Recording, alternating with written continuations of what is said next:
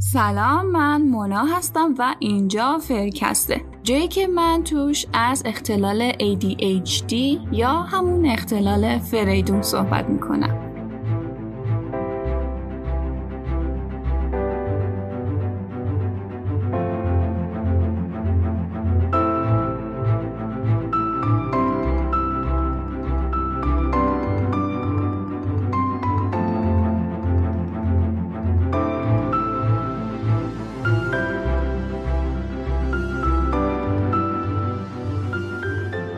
اختلال دو قطبی یکی از اختلالاییه که می‌تونه با ADHD همپوشانی داشته باشه و حتی ممکنه به همراه ADHD توی ژنای قشنگتون وجود داشته باشه.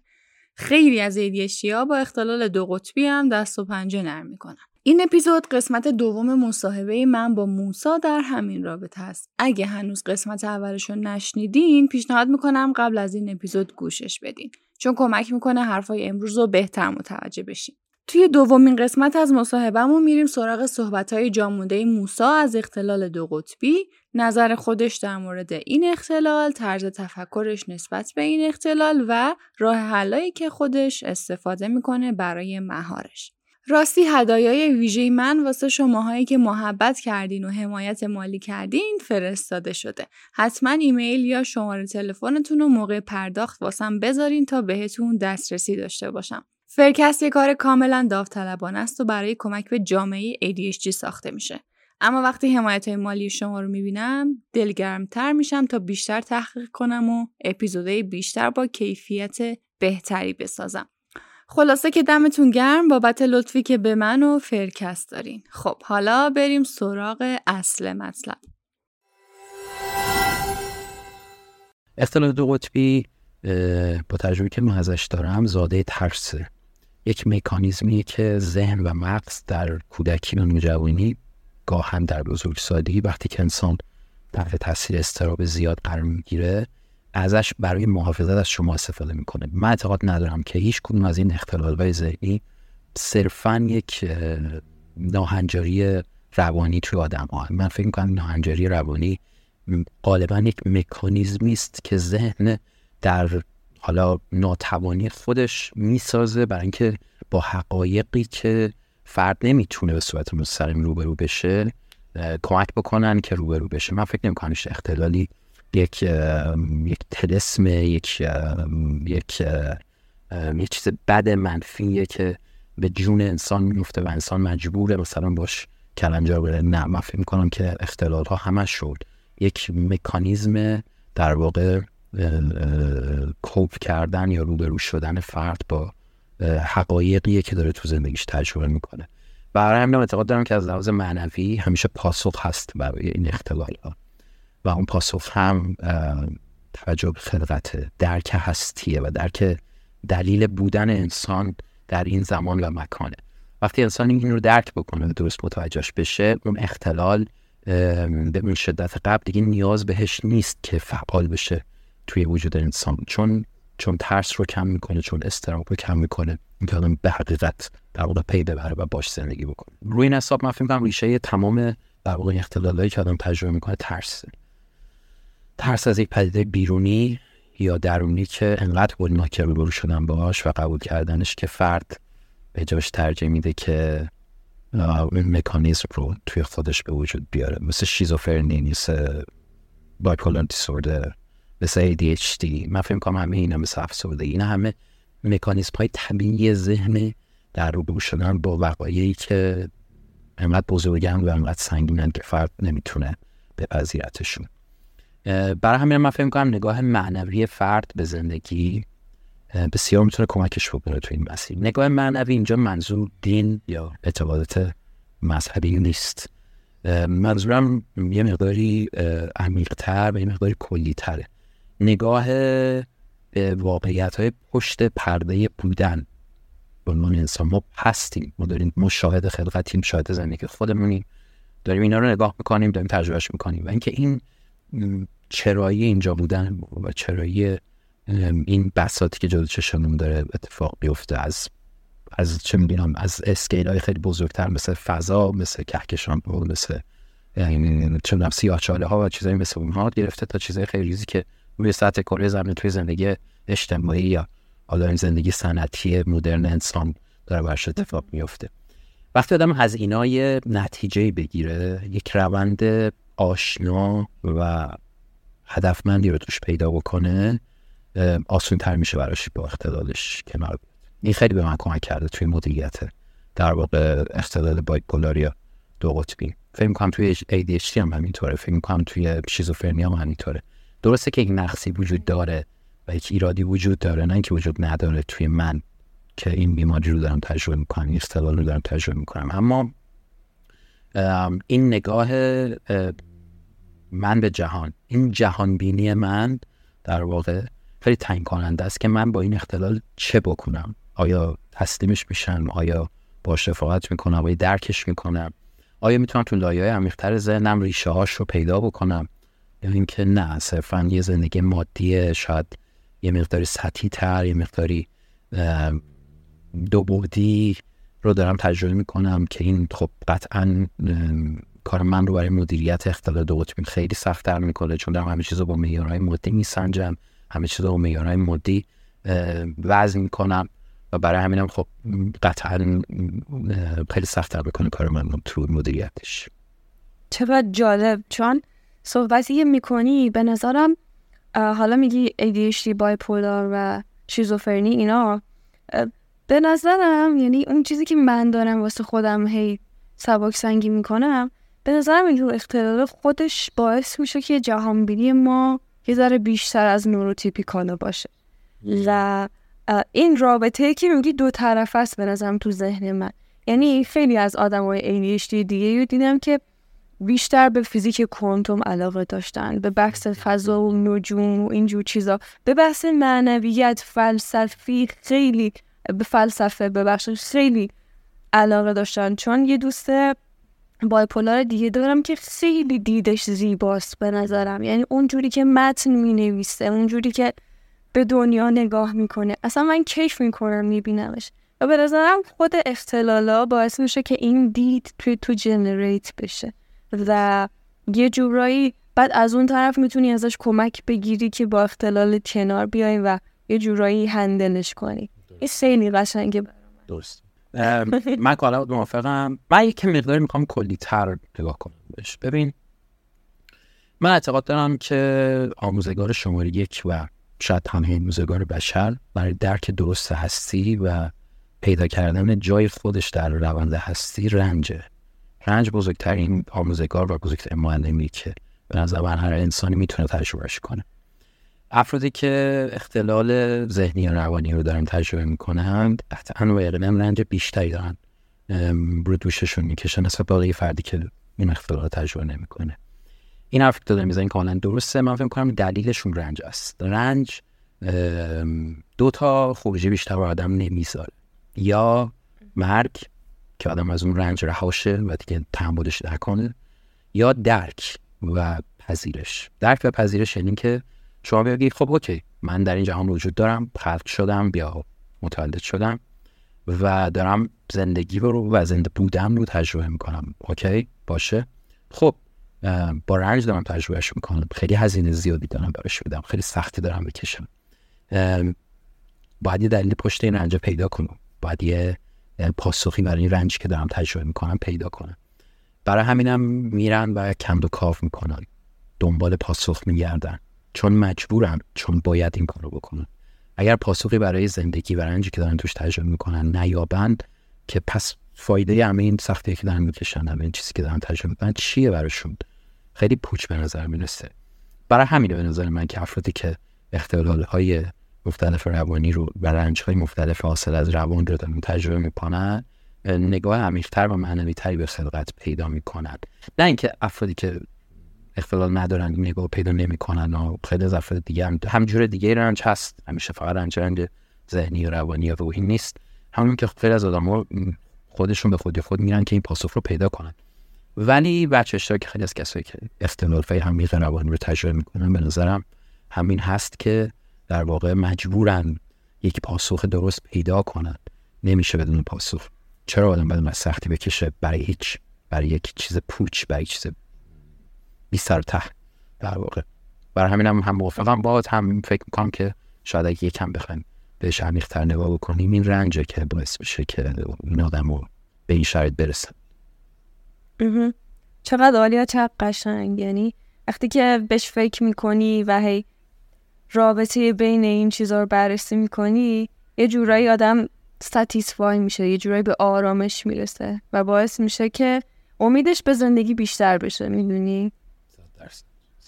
حالا من هم دوستم دارم این توضیح بدم که من من با شیدایی و افسردگی چیکار می‌کنم؟ چون من ترکیب از خودشناسی و رفتار درمانی رو انجام میدم که دارو آره اتفاقا توی سوالام بود که می‌خواستم ببینم دارو مصرف می‌کنی یا نه؟ اگر نمی‌کنی چه جوری کنار میای با من دارو مصرف نمی‌کنم. الان این پنج, پنج سال خورده شده که این کار رو نمی‌کنم. داروی که برای bipolar استفاده می‌کنم معمولا base شون یه mood stabilizer یا در واقع تنظیم کننده خلق و خو اگه درست ترجمهش کنن. هستش که استفاده می‌کنن. که لیتیوم ولی لیتیوم یه موقع ایران گیر نمیاد یه دارویی که کم کمیابه و sodium valproate sodium valproate در واقع دارویی که برای کنترل حمله های صرع استفاده میشه. اسمش ذره ترسناکه که برای خیلی از کسایی که bipolar دارن میترسن بخورنش ولی تقریبا یه کار شبیه همون لیتیوم انجام میده چون sodium هم مثل لیتیوم از اون موادی که توی مغز باعث روان شدن جریان پالس های عصبی داخل مغز هستش. لیتیوم همین شده. خیلی از فلزات یکی از استفاده هاشون توی مغز روی منیزیوم و چیز دیگه هم این ویژگی رو داره. مس و این دارو که گفتم که برای در واقع خلق استفاده میشه معمولا برای افسردگی و شیداییش برای شیدایی چیز دیگه نمیدن. عموما دارو دیگه نمیدن چون همین لیتیوم ضرب شیدایی رو خیلی می‌گیره. ولی برای افسردگیش داروهای ضد افسردگی میدن مثل آسنترا مثل زاناکس مثل کلوناسپام این داروی حالا تو این رنج در واقع آرام بخش ها و فعال ساز هایی که باعث میشن که آدم رو بتونن در واقع توی افسردگی هم فعالیتشون ادامه بدن. چرا من دارو مصرف نمی کنم چون من کارم و زندگیم گره خورده به خلاقیت و خلق. لذت اصلی زندگی من خلق و هنریه. و مود استابیلایزر یا اون تنظیم کننده خلق و فو بخش زیاد قوه تخیل و خلاقیت آدم رو کفور می‌کنن و ضربش رو می‌گیرن. من اینجوری تجربهش می‌کنم. ممکن افرادی باشن که خلاقیتشون تحت تاثیر مصرف داروی آرام بخش روان قرار نگیره. من مال من تحت تاثیرم می‌گیره. من یکم ذهنم گنگ میشه. تشخیصم نسبت به وقایع و همین مقداری کدر میشه. مقداری فعالیت ذهنیم کم میشه و این رو دوست ندارم و ترجیح میدم که ترجمهش نکنم. برای همینم دارو استفاده نمی‌کنم. خب حالا که دارو مصرف نمی‌کنم یک سری اتفاقای بد در کنار در واقع بیماریم دارم تجربه می‌کنم که همون اپیزودهای شیدایی و افسردگیه نکتهش چیه؟ نکتهش اینه که برای هر کدوم من یه سری پروتکل دارم. که بخش من در آوردی خودم بهش رسیدم. شاید برای من پاسخگوی شاید برای دیگران توی نباشه. بعد که من به هیچ وجه مصرف نکردن دارو برای درمان اختلال دو قطبی رو تبلیغ نمی کنم به جد اینو دارم میگم که توی محافل علمی و با توجه به تحقیقات روان پزشکی مصرف دارو برای کنترل اختلال دو قطبی لازمه در اکثر موارد. شاید در مورد من هم ست می‌کنه و مگر دارو مصرف کنم یه سری از سختی که تجربه می‌کنم تجربه نکنم. برای همین می‌خوام خیلی روشن بگم که مصرف دارو و اولویت اصلی هر فردی باشه که به این نتیجه می‌رسه کیسایی از این اختلالات روانی رو داره تجربه می‌کنه و این خود سرانه نباید طرف تصمیم بگیره که من از دارو استفاده نمی‌کنم یا درد من نمی‌خوره. من تو 37 سالگی دارم اینو میگم. یعنی تو دهه 20 زندگی از دارو استفاده می‌کردم و خیلی هم کمکم می‌کرد.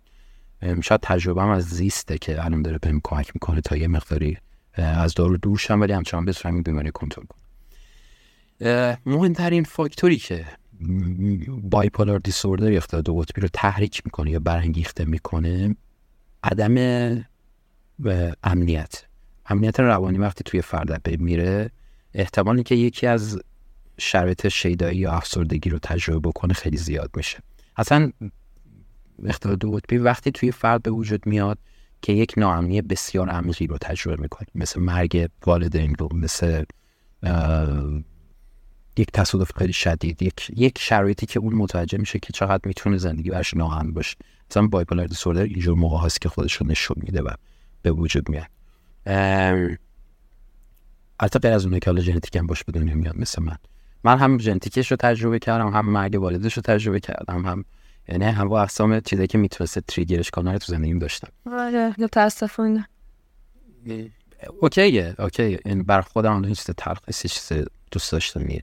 و م، اینو دوست دارم باید بگم که ببین توی کنترل این مریضی یه چند تا کلید وجود داره که این کلیدا حالا هم منور هست یعنی که اولین نفر نیستم که دارم بگمشون هم شاید بعضیش برای بعضی بیشتر صدق می‌کنه برای بعضی کمتر صدق می‌کنه یه طرف باید version خود نگاه خودش و version خودش رو نسبت بهش پیدا کنه دیدی مثلا بعضی مشکل گوارشی دارن معده هر کسی با یه چیزایی می‌سازه با یه چیزایی نمی‌سازه این هم همونجوری یعنی شما باید ببینی که یه کسی که با بلاد سوله داره باید ببینی که حالا خودش در واقع تو چه رفتارهایی بهتر کمکش می‌کنه که اونا رو دنبال بکنه؟ چه چه انتخاب هایی که براش مفید ترن یا سالم ترن من فکر می‌کنم شماره یک نصب من بعد از چند سال تولید محتوای صوتی تصمیم گرفتم به تازه کارهایی که می‌خوان پادکست خودشون راه بندازن مشاوره بدم. اگه خودتون کسی هستین که نیاز به کمک دارین یا کسی رو می‌شناسین که برای شروع پادکست خودش نیاز به کمک داره من اینجام تا شما رو راهنمایی کنم. از طریق آیدی تلگرام می‌تونین با من در تماس باشین. همینطور اگه کسب و کاری دارین که دوست دارین از طریق فرکست معرفی بشه با هم در ارتباط باشین تا توی پادکست معرفیتون کنیم. نظم باعث میشه که شما یه مقداری امنیت روانی در طول روز تجربه کنید نظم در جهان واقعی همیشه قابل اجرا نیست چون ما نمی‌تونیم دنیا رو کنترل کنیم. ما درون خودمون می‌تونیم کنترل بیرون نمی‌تونیم کنترل کنیم. ولی تا اونجا که امکانش هست اگر زندگی منظمی از لحاظ روتین روزمره و حتی انتخاب های کوتاه مدت و میان مدت فرد داشته باشه احتمال اینکه اختلال دو قطبی توش تشدید بشه کمتره.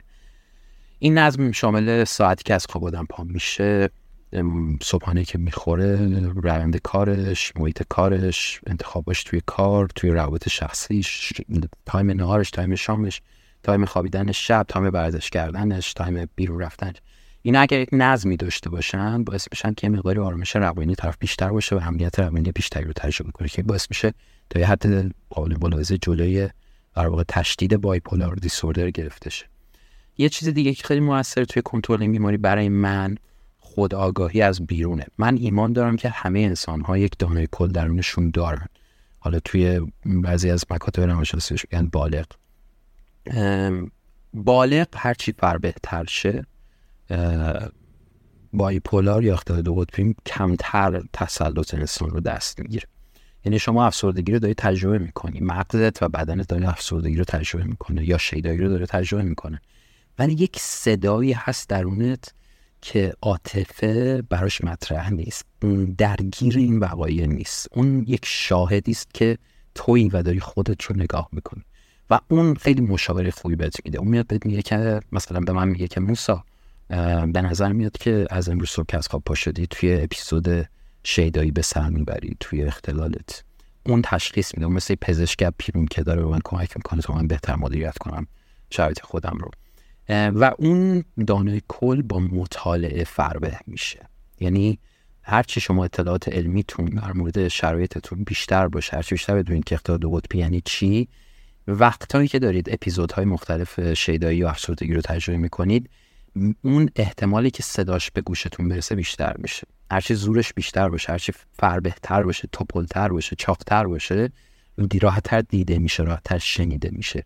و اون کلید رفتار درمانی برای کنترل اختلال دو قطبیه. یعنی در واقع شما انگار یک یک وجه دیگه از خودتون رو درونتون به وجود میارید که می‌تونه تو این موقعیت های مختلف که شما درگیر این اختلال هستین بهتون کمک بکنه که تصمیم بهتری بگیرید و یه فیلتری باشه که انتخاباتون اعمالتون کلماتتون رفتارتون نسبت به محیط بیرون دیگه خیلی مخرب نشه جلوش رو بگیره و با یک منطقی بسنجه این اتفاقا رو. این کاری که من بدون دارو در برای خودم انجام میدم. مدیتیشن خیلی کمکم می‌کنه. من تقریبا هر روز از خواب پا میشم یه ده دقیقه یوگا می‌کنم و meditate می‌کنم. support group یا گروهی که شما حمایت بکنن. خیلی بهتون کمک می‌کنه. من متاسفانه خیلی ندارمش چون یه مقدار شخصیت غد و اه، سرتقی دارم و سختمه که کمک بگیرم از بقیه. ولی برای باز پدرم خانواده‌ام برادرم و دوستای صمیمیم در جریان شرایطم هستن. اگر اوضاع از کنترلم خارج ازشون به سرعت کمک می‌گیرم خجالت نمی‌کشم که این کارو بکنم تعارف ندارم باشون. به سرعت برشون توضیح میدم که تو کدوم شرایط هستم اونا از قبل چون وقت گذاشتم براشون توضیح دادم که چه کاری باید انجام بدم و چه چیزایی باید در نظر داشته باشن خیلی کمکم می‌کنن. گاهی کمک فقط تنها گذاشتن گاهی کمک مثلا چیز هم نیست یعنی مثلا حتما نباید بیان ماساژت بدن یا برات مثلا آپورت حال بیارن تا بهتر شد. گاهی هم که درکت می‌کنن که آقا از اتاق دو روز نمیای بیرون. و گیر بهت نمیدن و میفهمنت و همراهیت می‌کنی خودش بهترین کمک. این این مسیریه که من حالا بخوام کلی بگم. به من کمک می‌کنه که به دارو در واقع اختلالات قطبی نسبتا شدیدم رو کنترل کنم. چرا جالب؟ چون روشهایی که میگی تقریبا روشهایی که من بعد از دو سال و نیم از موقعی که تشخیص گرفتم بهش رسیدم. یعنی اون خداگاهی که میگی اون دانایی کلی اون که از بیرون خانه تو نگاه کنی بدونی که الان علائمی که داره توی تو برز داده میشه به خاطر چیه؟ و این طی تکرار و آزمون و خطا به وجود میاد. یعنی تو این آگاهی و در طول چندین سال دست و پنجه نرم کردن با اختلال بهش. و الان دارم تلاش می‌کنم به آدم منتقدش کنم. الان تلاش می‌کنم که جوانترها دیگه این هزینه زمانی رو ندن و زودتر بتونن در واقع به این آگاهی برسن. و اینکه من حرفی که یکم قبلتر با هم خیلی مهمه توش پذیرش مسئولیت. پذیرش اینکه شما یک اختلال داری این اختلال آثار سوی در زندگی خودت و اطرافیان داره و خواهد داشت و مسئول شمایی. شما قربانیش نیستی شما بی اثر نیستی در مقابلش. می‌تونی کاری براش بکنی باید کاری براش بکنی. نباید اجازه بدی دیگران ازش آسیب بخورن. ترجیح نباید اجازه بدی خودت ازش آسیب بخوری. و این مسئولیت پذیری نتیجهش میشه همین صحبت های درستی که تو کردی. یعنی آگاهی رو آدم میره و دنبالش و کسب می‌کنه تا بتونه جلوی این پدیده منفی که داره تجربه می‌کنه رو بگیره. حالا اینجور صحبت خیلی دوست دارم به بچه های نورو دایورجنت یعنی هم ADHD و همونه که بایپولاریتی دارن. بگم که دو نفری که اینجا می‌بینین دارن با هم صحبت می‌کنن مونا و موسا اختلالشون رو بلد شدن چجوری کنترل کنن.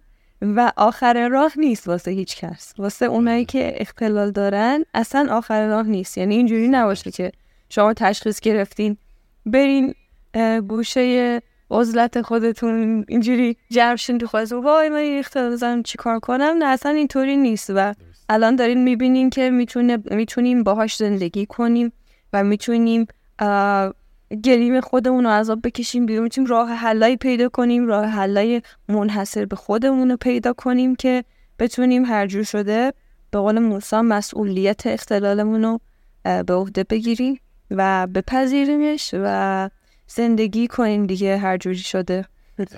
دقیقا, من اختلال دو قطبی رو سوپر پاور می‌دونم. به خاطر اینکه من فکر می‌کنم که انسان باید پذیرای رنج باشه و بره و کارهایی که براش رنج آورن هم نتایج درخشانی دارن رو تجربه کنه. متاسفانه در فرهنگ امروز انسان نه باید ایران به عافیت طلبی و لذت در واقع هدف و مقصد نهایی انسان شناخته بشه ولی این کار غلط نظر من. جهان گره خورده و رنج. اصلا رشد و رنج با همه.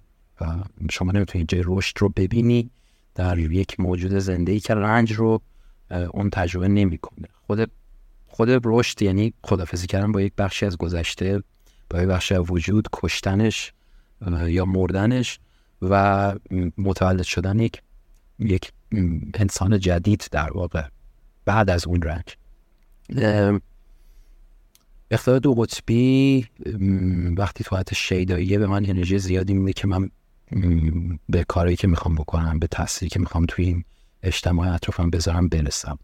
من این رو یاد گرفتم که از این انرژی مضاعفی که حالت شیدایی بهم میده به که برم دنبال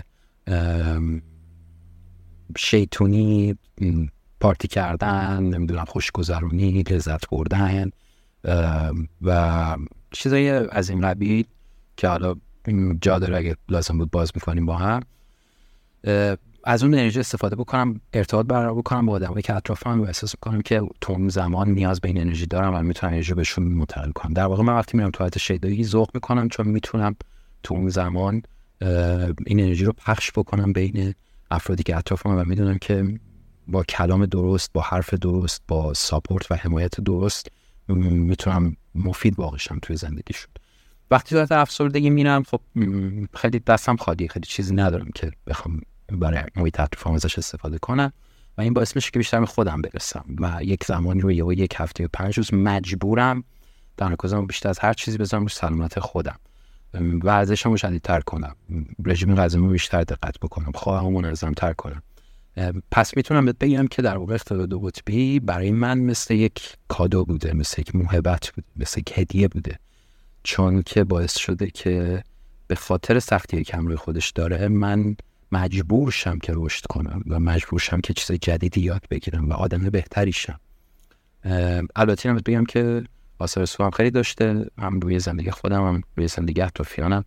الان اینا رو میگم بعد شاید یکی از اونها بشنود دستم شاکیشه برای همین توضیح رو میدم. که واقعا جمعه منفیشم کم نیست. ولی الان تو این سن می‌تونم بگم که من واقعا رضایت دارم نسبت بهش و رابطه خیلی خوبی دارم با این اختلافی به من. حتی استفاده سازنده هم ازش می‌کنم تو سیر روزمره. به عنوان حرف آخر ببینم به مخاطبا چی داری بگی. اونقدری که تصور می‌کنید چه اونایی که با یک اختلال دارن دست و پنجه نرم می‌کنن چه اونایی که حالا یا ندارن اختلال یا نمی‌دونن که اختلال دارن. اونقدر که تصور می‌کنید دیوار ترس بلند نیست. اونقدری که تصور می‌کنید اجده هایی که جلو روتون وایستاده و اسمش ترسه بزرگ نیست کشنده نیست و خوفناک و هولناک نیست. ترس خودش رو خیلی خوب پرزنت می‌کنه نشون میده. خودش رو بزرگتر از چیزی که هست نشون میده. خودش رو خطرناکتر از چیزی که هست نشون میده. و من بهتون قول میدم. بدونی که بدونم اون کسی که داره این گفتگوی منو تو گوش میده چه اختلالی داره یا چه درگیری داره یا چه مشکلی رو داره توی روانش تجربه می‌کنه بدون شک درمان این شرایطی که دارین تجربه می‌کنین پشت دیوار ترس. ازش رد بشین و بگذرین و با شجاعت باش روبروشین مطمئن باشید که حل کردنش براتون خیلی راحت تره. مطمئن باشید که از پسش برمیایید و مطمئن باشید که یک زندگی خیلی قشنگتر خیلی جذابتر خیلی لذت بخشتر خیلی روونتر خیلی سازنده تر رو تجربه خواهید کرد بعدش بعد از اون دیوار ترس. منتها گفتن این به آدما خیلی سخته انتقال این به آدما خیلی سخته. این از اون چیزاست که من فکر می‌کنم به آدما تا تجربه نکنند خیلی بهش ایمان نمیارن. ولی آدم مثل من و مطمئنم تو هم همینطوری که تجربه کردیم که آقا ما یک ترسی داشتیم یک شرایط هولناک رو تجربه کردیم و ازش گذشتیم بعدش رو دیدیم پشتش رو دیدیم.